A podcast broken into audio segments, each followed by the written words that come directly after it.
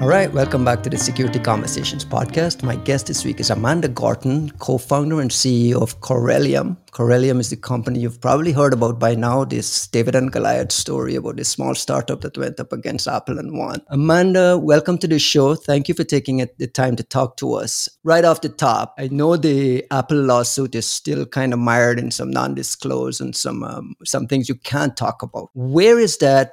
What can we update the audience on where the lawsuit is and where that whole legal thing is. Sure. Well, thank you so much for having me on. It's a real pleasure to be here to bring the audience up to speed. Uh, they, they, they may have heard that we that we won.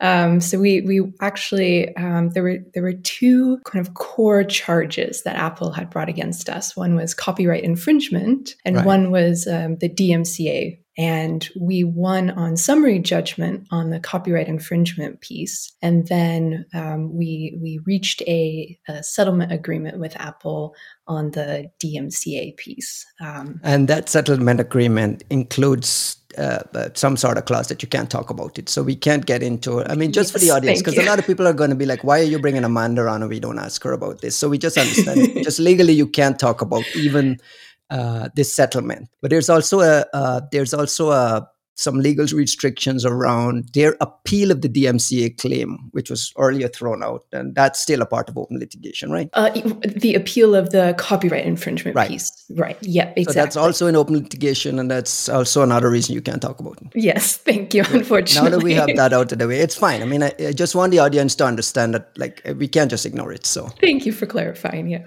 We'll start right at the top then. What is Corellium?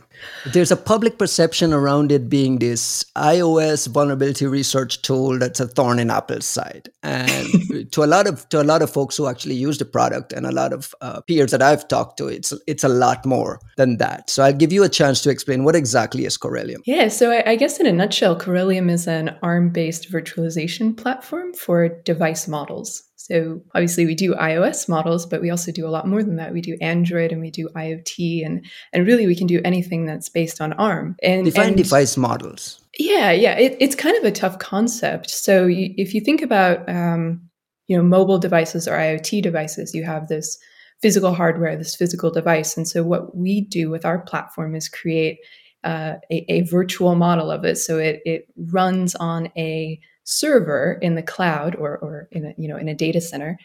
And um, we sort of very faithfully uh, in software uh, model the the peripherals and the core um, so it, it sort of runs like the physical device would. And the use cases for that beyond just security is there's there's a lot of testing. And and i can imagine like all these iot devices your smart fridge and smart lights and so on running arm. There's there's all kinds of developer testing that's beyond security use cases, correct? Absolutely. It, it, exactly right. You know, really anything in the software development lifecycle that you would normally be using a physical device for, our goal is to make that simpler and faster and more efficient with virtual models.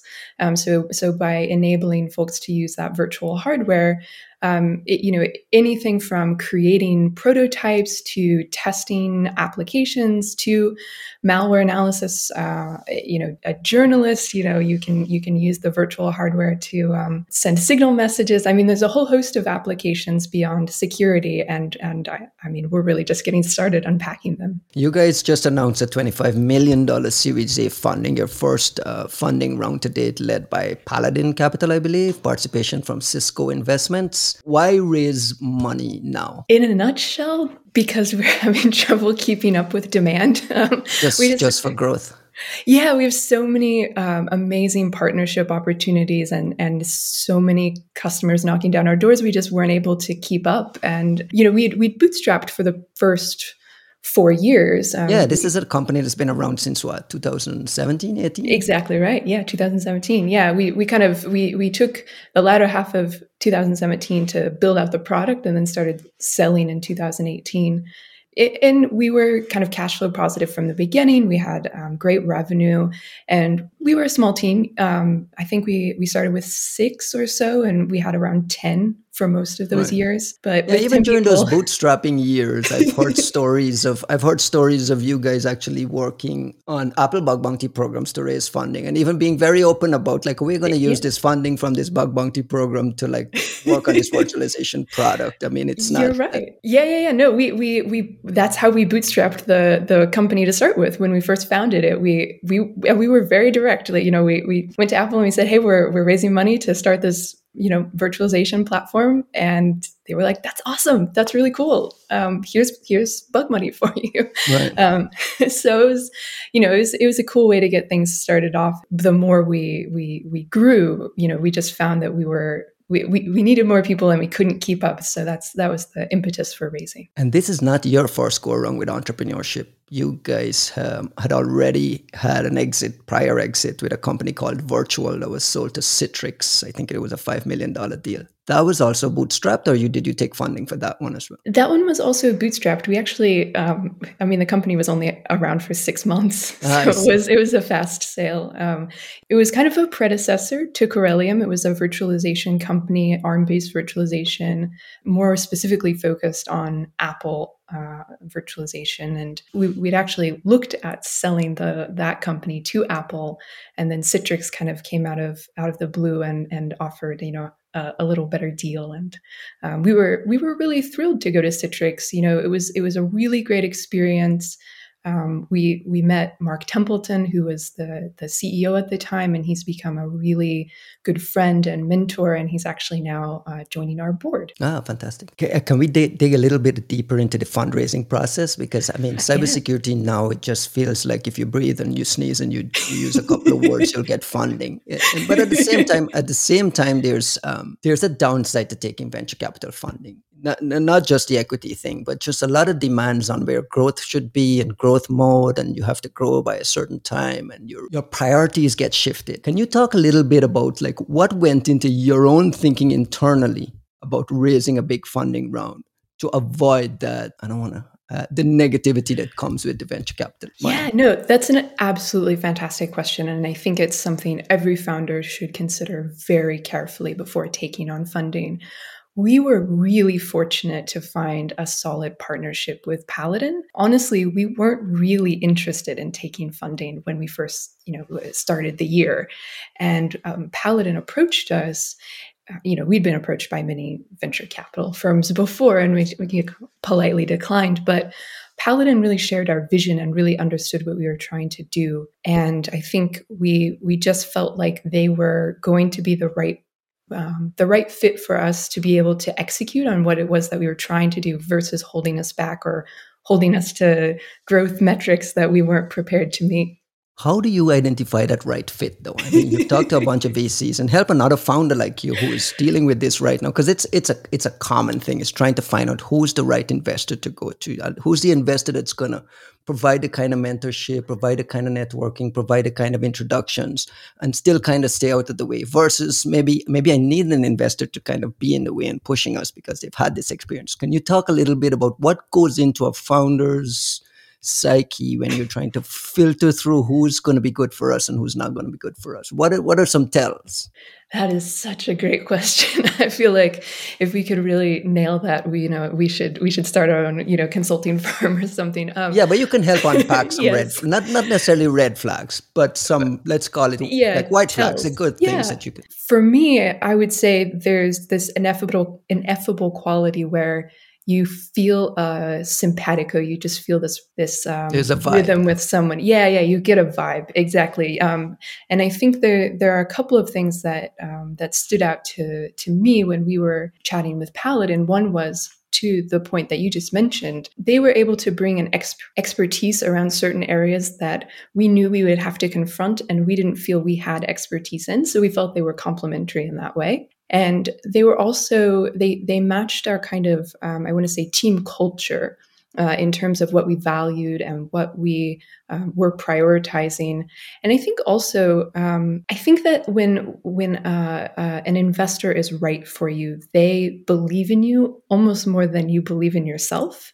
Um, so they are always kind of in your corner and they're advocating for you and that that is but I feel like I feel like when yeah. they're wining and dining you, that's what they're that, that's what they're meant to portray, right? Like how do you how do you know that that vibe is right and it's not? I I know it's a weird question. I've spoken to a bunch of founders who, with a year of hindsight, wished they had continued to bootstrap, or with a year of hindsight, wish they had gone in another direction. And there's a lot of, uh, it seems to me, there's a lot of regret around not necessarily terms and money, but a lot of culture fits, uh, more along the lines of culture fit and a lot of VCs demanding of growth and demanding of growth metrics that are different from like what real building a company metrics are, right? And and and those things lead to a lot of what is wrong with security today. And I'm just curious, yeah. just pick your brain and how you how you decide. That no, I think I think you've nailed it in a way. Like I think what what we did is had uh,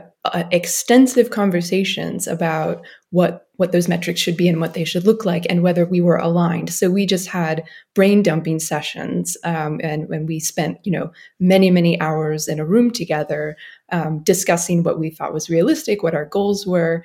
And I think when you spend enough time with folks and and you kind of get a feel for their personalities and you get a feel for what their expectations are, that's um, the, you know it's it's it's a very different process to your point than the the kind of wining and dining side of things where they're just trying to build you up. Um, I right, think right. you you really have to have the nuanced, detailed conversations, the business planning conversations, and and you know we had we had many of those going into it before we committed to you know an investment and i think yeah that that's uh, that's uh, irreplaceable i think in terms of deciding who you who you're a, good fit with. You have an interesting background, fascinating background. You are not necessarily uh, uh, an old school. Your husband is, uh, who is very much involved with the company. He's from the old jailbreaking community. But your yeah. your path here is a lot different. You studied something completely different in college. How did you get onto this art? Uh, talk a little bit about your path into this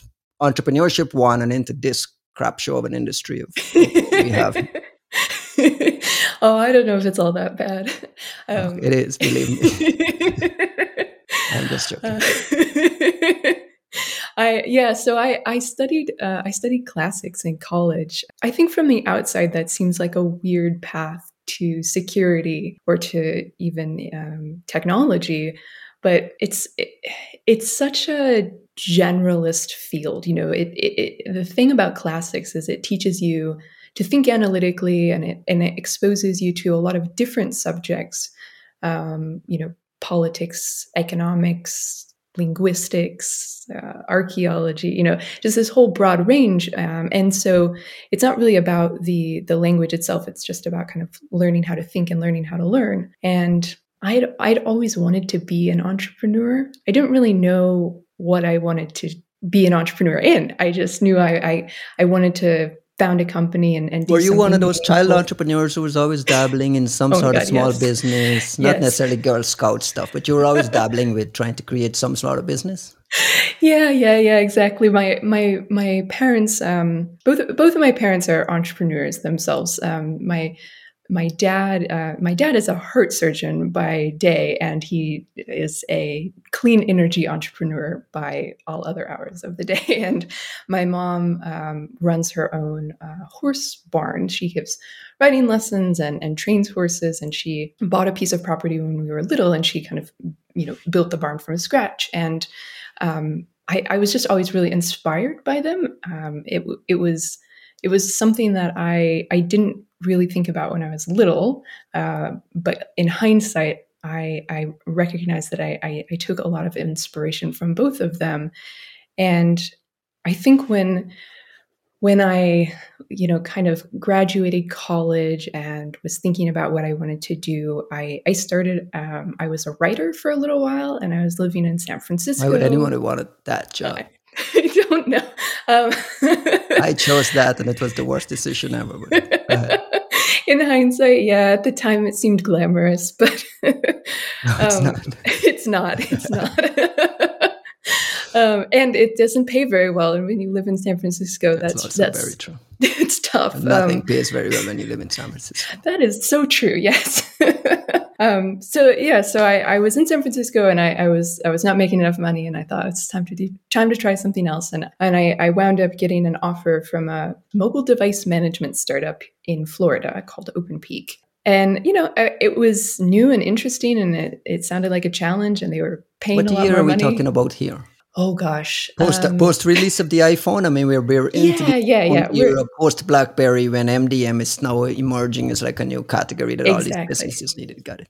2012 ish, Okay. something like that. Um, yeah, so so I, I I I moved to Florida and and started started working on that, and and that's where I met Chris. Um, we both, I think, recognized while we were there that mobile companies in general had this huge problem of testing.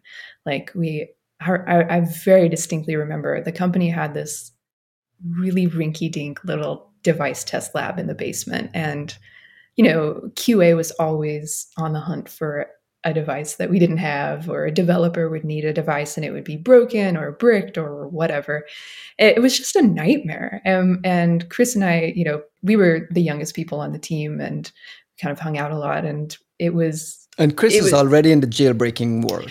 yeah, yeah. And and Chris had already built this really cool emulator. Uh, Mhm. it, it was a it was a, a Kickstarter project that he uh, actually uh, he He never it released it though, right? It never got it never got published. I- Yeah, I think exactly. he did raise the Kickstarter funding, but that never got published. But that was kind of like the earliest Yep. Yep. That was a Creation, kind of right? a predecessor. Yeah. Yeah. The, the inklings of it. Yeah. So, so we, I, I mean, we kind of discussed how that would be beneficial. Like, is, you know, something like an IMU would benefit development and, and testing. And so we, we wound up uh, leaving uh, OpenPeak to found Virtual. And, um, you know, I kind of did the business side, and Chris did the tech side, and we have we have one other uh, co-founder, Stan, who is uh, you know a, a, tech wizard. I mean, he's absolute mastermind and, and can build anything. Um, so so he also um, co-founded Virtual with us, and um, yeah, and then the, the rest is history. Then we we um, sold to Citrix, and and after Citrix, we um we we kind of dabbled in a few different things, and then we were like, hey, you know. No one's really solved this problem still. Um, right, you know, right. the- It was just kind of still lingering there, like that old sandwich, right? exactly. bingo, bingo. Yep. Isn't it fascinating? To, it's fascinating to me that mobile security never quite became a category. There was a there was a few companies that got funded, and then it kind of went away. Lookout Security is doing more anti malware type stuff. You never viewed this as a mobile security space. You you keep mentioning virtualization, virtualization, but it, and even from OpenPeak through virtual, right? There's Yeah. a lot of it it's not necessarily cell phones when we think about mobile devices we think about cell phones but when you talk about iot devices and and these arm powered things everywhere right which where do you see yourself fitting into one of these gartner product categories right and Yeah, a little bit yeah. can you talk a little bit about like trying to do business when you're creating this category from scratch or you're not Yeah. necessarily in the right bundle how does that affect like go to market sales and biz dev and all that stuff yeah, it's super challenging. Um, you know, when we first started Corellium, we were very much focused on the iOS security space because it was our history. It was where we came Right, from. It was where we had all the contacts. So, uh, from a biz dev and, and marketing standpoint, um, it was a natural place for us to to carve out a niche. and you guys Um, had comex on stuff at one point right Com- oh, uh, we had uh, comex uh, was on our our, our team at Virtual? virtual. At Yes, virtual, right, right, right. Yes, no. I'm just kind. I'm going back to all those old iOS jailbreak yeah. guys. That was part of the whole Corel- Corellium ecosystem over the years. Yeah, well, it, you know, it's it's a, it's kind of a fascinating hiring difficulty when, uh, you know. Oh, I'll get to about- that. I have that on my. I have that on my Oh, notes uh, as well to talk a little bit about bug bounties and getting into hiring for people in this place. Yeah, yeah. Um, but no, to to to answer your question on on the categorization front, it's it's definitely I think you know I I see Corellium as as a as a virtualization company as kind of the next step in virtualization. You know, if you think about virtualization, it really tracks um, al- alongside the the thread of of computing in general. You know, servers, desktops, laptops, and I think Corellium, in, in, in, my mind, represents the next evolution of virtualization. You know, you have the next evolution of computing, um, which is which is mobile, which is IoT. It's um, you know the, the increasingly uh, miniaturization of computing devices, and while virtualization, you know, is it, it you know our virtualization isn't quite the same as, as server virtualization or desktop virtualization, but it's it's really the next step as as computing itself evolves. Um, but to your point, that that really it, it's it is a challenge to articulate, you know, what space we are in, what category we are in, because it's really a new thing. No one's doing it before. Does that affect um, pricing as well? Like, how do you determine how to price it as well? You have no legacy thing to match it against. Like, yeah. I mean, your your your kind of a CEO making a lot of this stuff up on the fly and trying exactly. to figure out value. Isn't that business in general? It's just making stuff up. um, no, you're you're absolutely right, and and pricing in particular is is a, a huge challenge. Um, particularly, you know, in in our case, our core technology is so flexible. You know, it, it, we talked a little bit earlier about use cases. You can use it for anything from advanced security research to something as simple as you know running QA tests. And so you kind of have um, you have different sort of product lines or product um, you know uh, you know um, segments and and pricing around those. I think it it has to conform to what um, what the market's expectation is today. Um, so, what what are they already using, and um, how to be competitive um, against something like that, and and be a better solution. Right. So, you know, it's a lot of um, it's a lot of um, apples and oranges um, comparisons, but you still you you you you just you do the best you can with yeah, what you've got. Yeah, you're trying to figure it out, and and and your space is, it, it, and I just want to go back to uh, post Citrix, you guys determined that uh, this problem space still exists. Like no one has addressed this yet. Right, and right. the difficulty there is like, you know, testing and developing these mobile devices are almost impossible, if not challenges, in terms of like, you know, if you want to do testing, you to ship all these physical things across the people and just your your platform. And when we talk about virtualization here, just kind of mimics mimics a physical device in a virtualized environment. Is there any kind of real time component where I can see what's happening here on the physical device at the same time? And uh, talk a little bit about some of this testing and development that is not the security use cases or, or, or maybe the profile of a customer that is using this in this way. Sure, sure. Um, I think you know, um, if you're say uh, a QA department and and you're you're running you know automation tests at scale,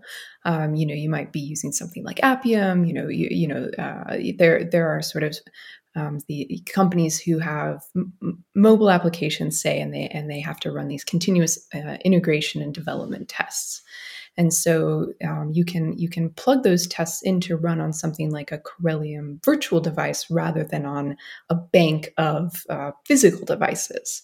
Um, and, and, and one of the really kind of interesting things that I think our platform pushes to the next level is when you start to talk about IoT devices, you know we can do um, a model of an iot device like a router or you know a smart speaker. And a lot of those iot devices have companion mobile apps. And so when you need to run those kind of automated tests um, typically when you when you have those iot devices and, and their companion apps you uh-huh. you can't do that in an automated way because you have the physical hardware and then you have the physical right, mobile device right, right but with Corellium, you can start to automate that. So I, I think um, again, it's it's all about you know accelerating the development process, making things more agile, um, more efficient, and and right, right. So you're basically running this virtual version of that device alongside a mobile device, running a companion app and kind of automating no, that. Oh, uh, yeah, no, not even that. Running the virtual um, uh, virtual IoT device alongside the virtual mobile device.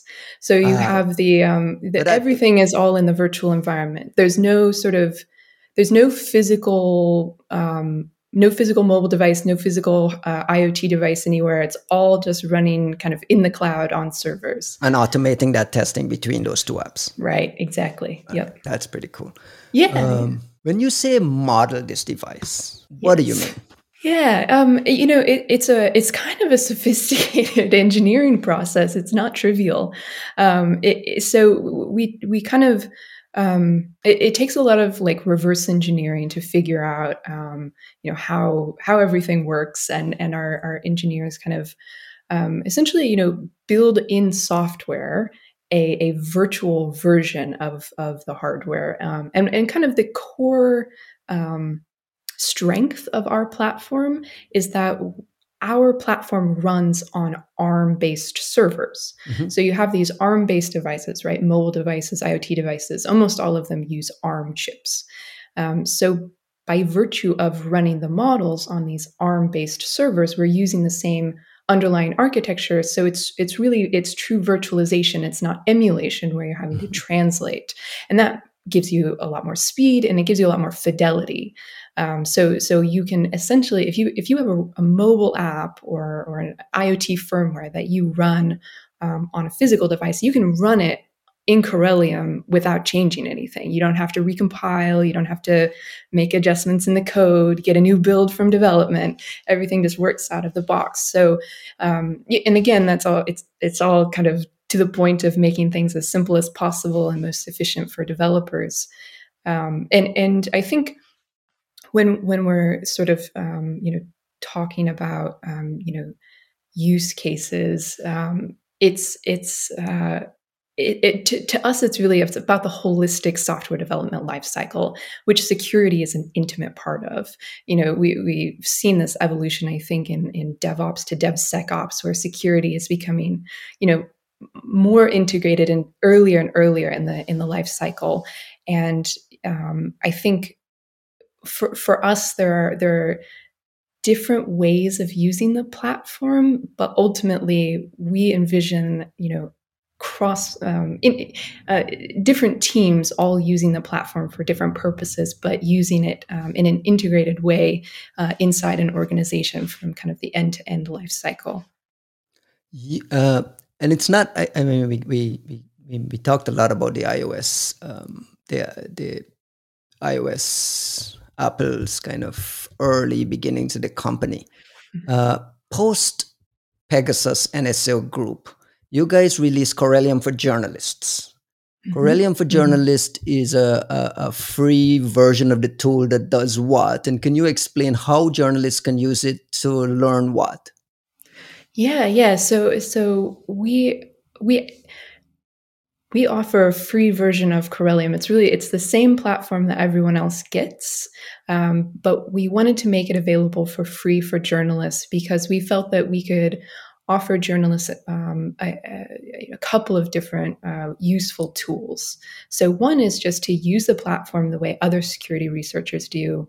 Um, you know, for organizations, you know, who were investigating, um, you know, things like the Pegasus malware, uh, our software can be very handy for for digging in and figuring out, you know, you know, we have you know integrated tools where we uh, enable you to monitor network traffic or view system calls, um, and, and we enable it in a way, especially on um, on iOS devices, that you you really can't achieve with physical hardware. The way that we'd envision someone using it is if they wanted to inspect, you know, an unknown package and see if it is behaving in a malicious way um, so, so for example, if a journalist maybe gets um, a malicious link and they don't want to open it on a real device, um, they could use a Corellium virtual device and use it as kind of a sandboxed environment or say they have a, a program that they're pretty sure is malware, but they don't want to uh, use a physical device to inspect it because then the device is, is forever tainted.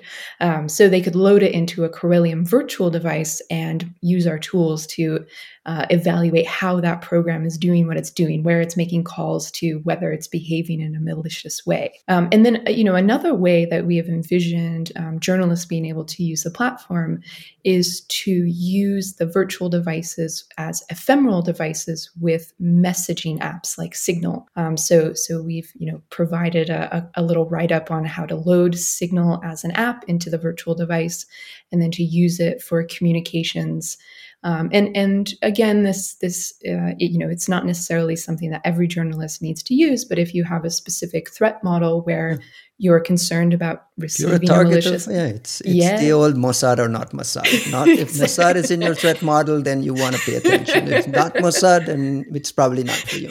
exactly. Which brings me to an interesting question, though, right? Uh, Corellium is also a very powerful tool used for vulnerability research. I've seen bug bounty guy, bug bounty programs actually use it almost at scale. Um, I've seen vulnerability reports uh, crediting Corellium with a key part of a certain discovery. Mm-hmm. How do you keep it out of the hands of uh, not only bad guys, but you say bad guys, it's uh, malware, uh, financially motivated malware. But how do you avoid Corellium's name being kind of dragged into that murky world of these private sector offensive actors who are providing capabilities and tools to governments to do the kind of attacks that now you need Corellium for journalists to help ferret out, right? How do you avoid how do you avoid falling into being a dual use piece of technology? Yeah, no, I, I think um, you know it's something that's important to us, and and it was even called out by the judge in uh, in his summary judgment ruling that we um, take care to vet our customers.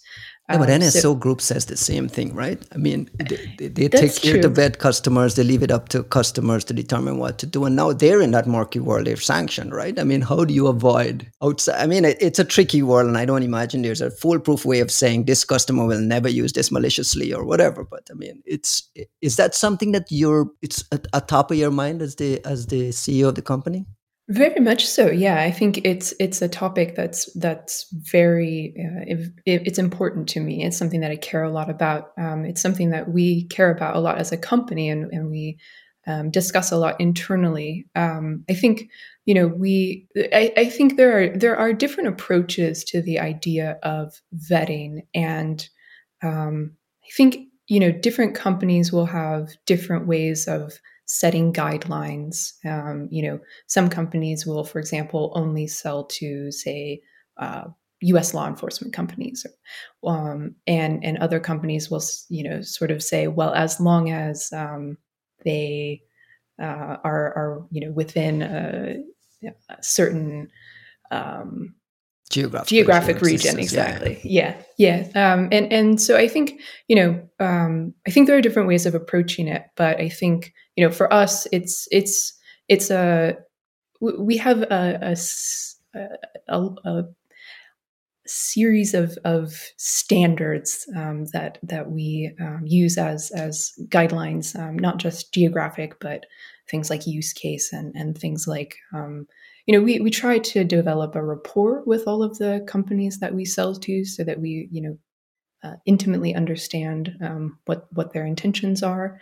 Um, and I think, you know, nobody's ever 100% perfect. So you also inevitably have to plan for what happens if someone uses it in a way that you don't approve of, right. um, or that breaks your terms of service. Um, so that's, that's and you have always, an on-prem and a cloud version, right?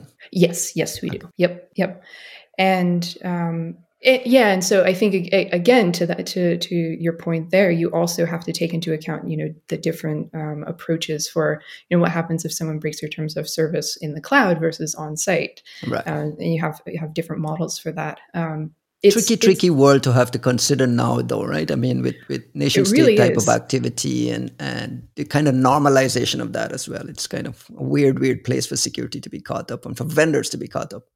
It is. It is. I think you know. I it, it's something that I think companies really need to take very careful uh, it, it, it, to consider very carefully these days. It's it's something that as as security focused companies and and I I, I think Corellium is it, even though we're not just a security company, we are in the security space. And I think any companies in that space have to very carefully consider the ethical impact uh, of, of their tools and and um, it, right. its potential use.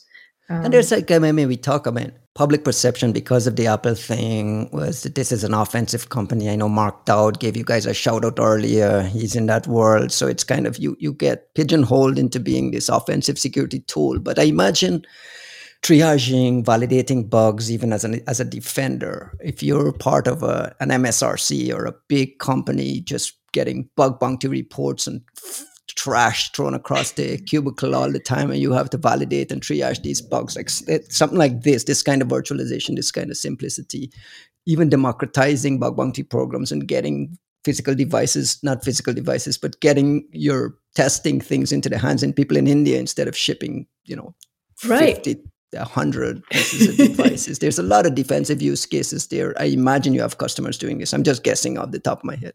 Absolutely. Uh, you know, we have we have um, many enterprise sort of Fortune 500 type companies doing their own testing internally, security testing, red teaming, pen testing, that kind of thing. And we um, we recently partnered with BugCrowd um, to to facilitate exactly the kind of bug ah. type programs that you're yeah, talking about. Yeah, it makes a lot of sense. I mean, BugCrowd and these guys are the perfect. Yeah, it's a no brainer. exactly. Yeah, I, I really like the phrase that you used there too. The democratization of um, of of access. I think that no, it's a real thing. I, I worked at Intel. I mean, we would love to have people look at some hardware things, but it was just impossible to have. You know, you just can't ship these pieces of hardware everywhere. Exactly. So you have your security response folks dreaming of having some sort of thing to democratize it. It's a it's a loaded word, but you know what I mean. Yes, I do. Now you're no longer David up against Goliath. You're fully funded and well capitalized. What does success look like for Corellium? Like, where do you see where do you see the company in a year, two years? I know you're focused heavily on ARM and, and into this IoT space, which makes a total a lot of sense. What does success look like for you guys? I mean, obviously IPO one day, but talk talk to me a little bit about your incremental like growth mode goals. Sure. Yeah. Yeah. We um we have a, a few different um, growth goals for next year. I think we have uh, a couple of different really great partnerships in the works that I unfortunately can't share too much about yet. But if those take off, I think there could be some really interesting things happening next year. Um, and we also, I think, just uh, we you know again to your point want to really expand on the iot side and also on the cloud side. Um, this was the first year that we really were able to use the cloud um, with amazon's launch of the graviton.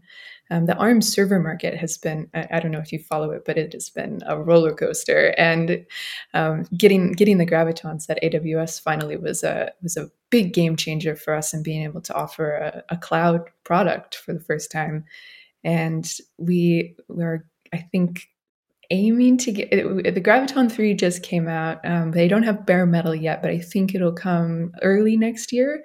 Um, and that'll that'll give us a really big boost on on um, opens speed up a whole yeah oh yeah yeah um, so so um, in, in, increasing the and growing on on the cloud is another uh, a, a, big um, uh, initiative for us next year um, so I, I think um, you know between between all that we probably will have our hands full, but there are also other um, uh, kind of R and D type initiatives that we're pretty excited about on um, malware research and uh, uh, game streaming, Linux virtualization. Um, there's just a there's. Yeah, know, I see a port of Linux to M1. You guys are yeah. always dabbling in all kinds of fun stuff. Uh, talk about. can you talk a little bit about like some of the challenge with hiring? We we seem to be yeah. in security into this uh, so-called cybersecurity skills shortage.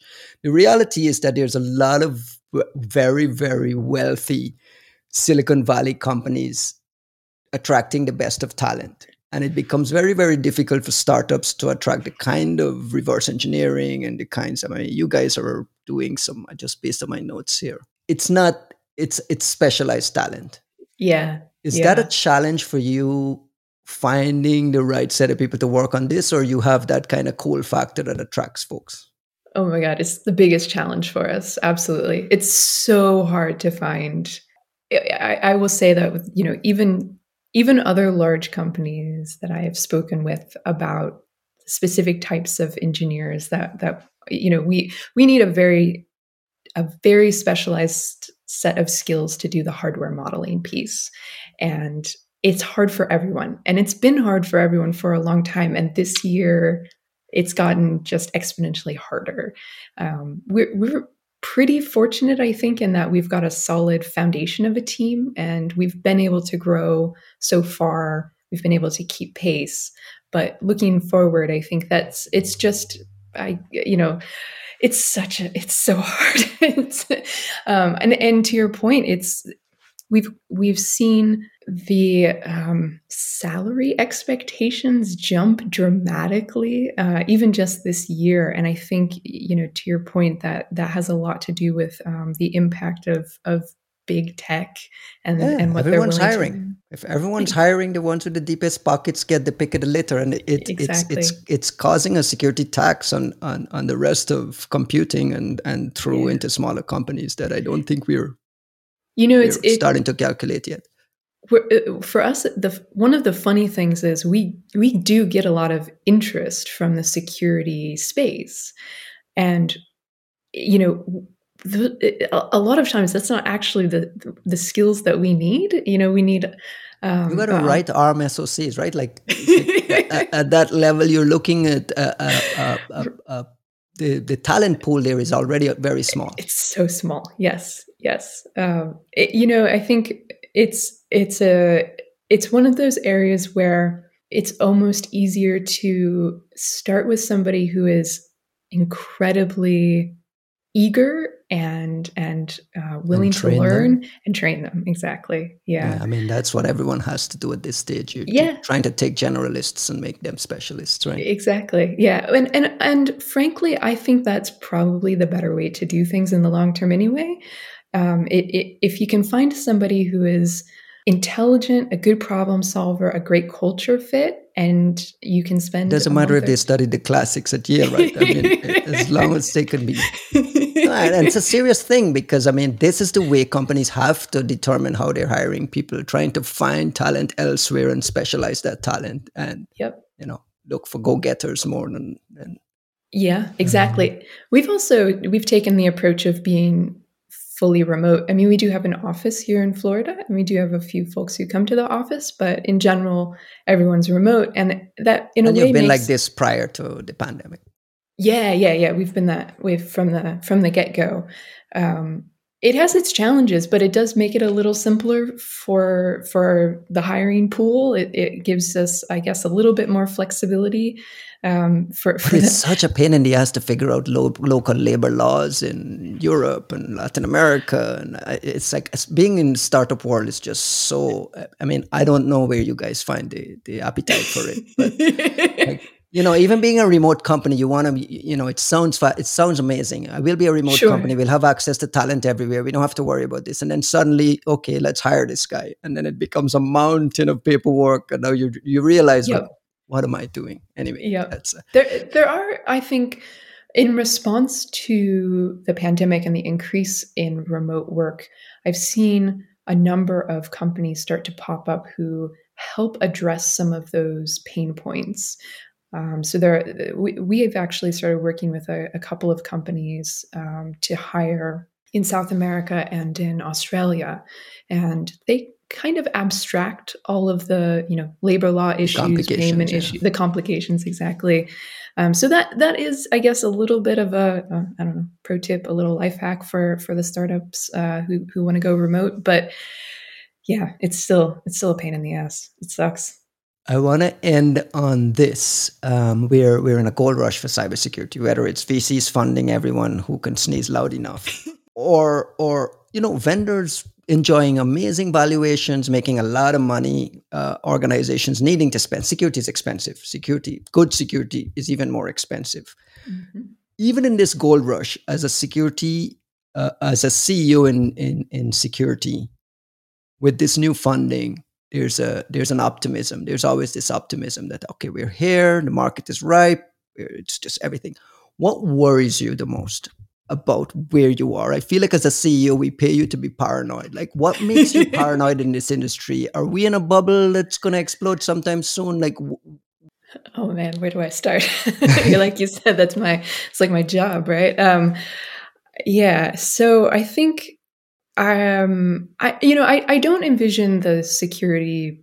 I, I do think we're in a bit of a security bubble, but I don't necessarily anticipate it popping, you know, anytime soon because there's still such a strong need and it's still on the top of mind for so many enterprises especially around things like um, you know ransomware um, it, ransomware is so publicized and it's become such a prevalent issue it, i think gives CISOs an opportunity to make their voices heard internally at organizations and to put security more front and center. So I, th- I think that security in general, I, I, don't envision that kind of gold rush stopping, you know, in, in the immediate future. But but there's got to be some correction around some of these valuations yes. and hundreds and hundreds of millions of dollars behind companies agree. with yeah. zero customers and not even a product. Like there's just it seems yeah. to be a, a, there's an element of madness involved and there's a correction that's going to happen there. And as I a CEO, agree. you want to be able to navigate that and and and avoid certain things, right? Exactly right. Yes, bingo. Um, and and I think one of the things that we've tried to do to mitigate that is to position ourselves not just in the security space, but right. kind of broadly across, and not just in mobile, but in IoT um, to kind of hedge some bets around that. Um, I think in the you know in in the security side of things, there, there are there are so few people doing things that are truly innovative. Uh, I hesitate to say that, but it, it, feels well, like not are... only that, but there's a lot of copycatting of. Uh, I feel like a lot of entrepreneurs tell me it's very difficult to be innovative because you know as soon as you put out a small tool that helps with something, a company productizes it, some everyone copies it, mm-hmm. uh, and and I imagine that's. that's probably a, a, an issue you guys have dealt with, but it, it feels like being in the startup world and t- not many people are innovating. And as soon as you innovate, there there are 10 VCs ch- chasing 20, 20 guys to go copy this. yep, yep, you're not wrong. You're not wrong. Yep. It's it, it yeah, it, it's uh, it's like it, you know, you said it. Earlier. I'm a, I'm, a, I'm a, a curmudgeon, and uh, yeah, I'm a curmudgeon in this. I've been around for too long and watched these cycles over and over and over to see where yeah. it's heading. I, I think it's I think it's fascinating where you guys are, and I think this whole um, uh, the notion of modeling these IoT devices at scale and automating a lot of that is really fascinating use case beyond the security thing. So it'll be interesting to watch watch the company grow. Well, fingers crossed. We're we're excited. Thank you, Amanda. Appreciate the time. Um, anytime you you guys have something to announce or you feel like you have something to say, you're always welcome to come back and chat. Oh, thank you so much. It's been really, really a pleasure chatting with you today. Thank you. Best of luck with everything.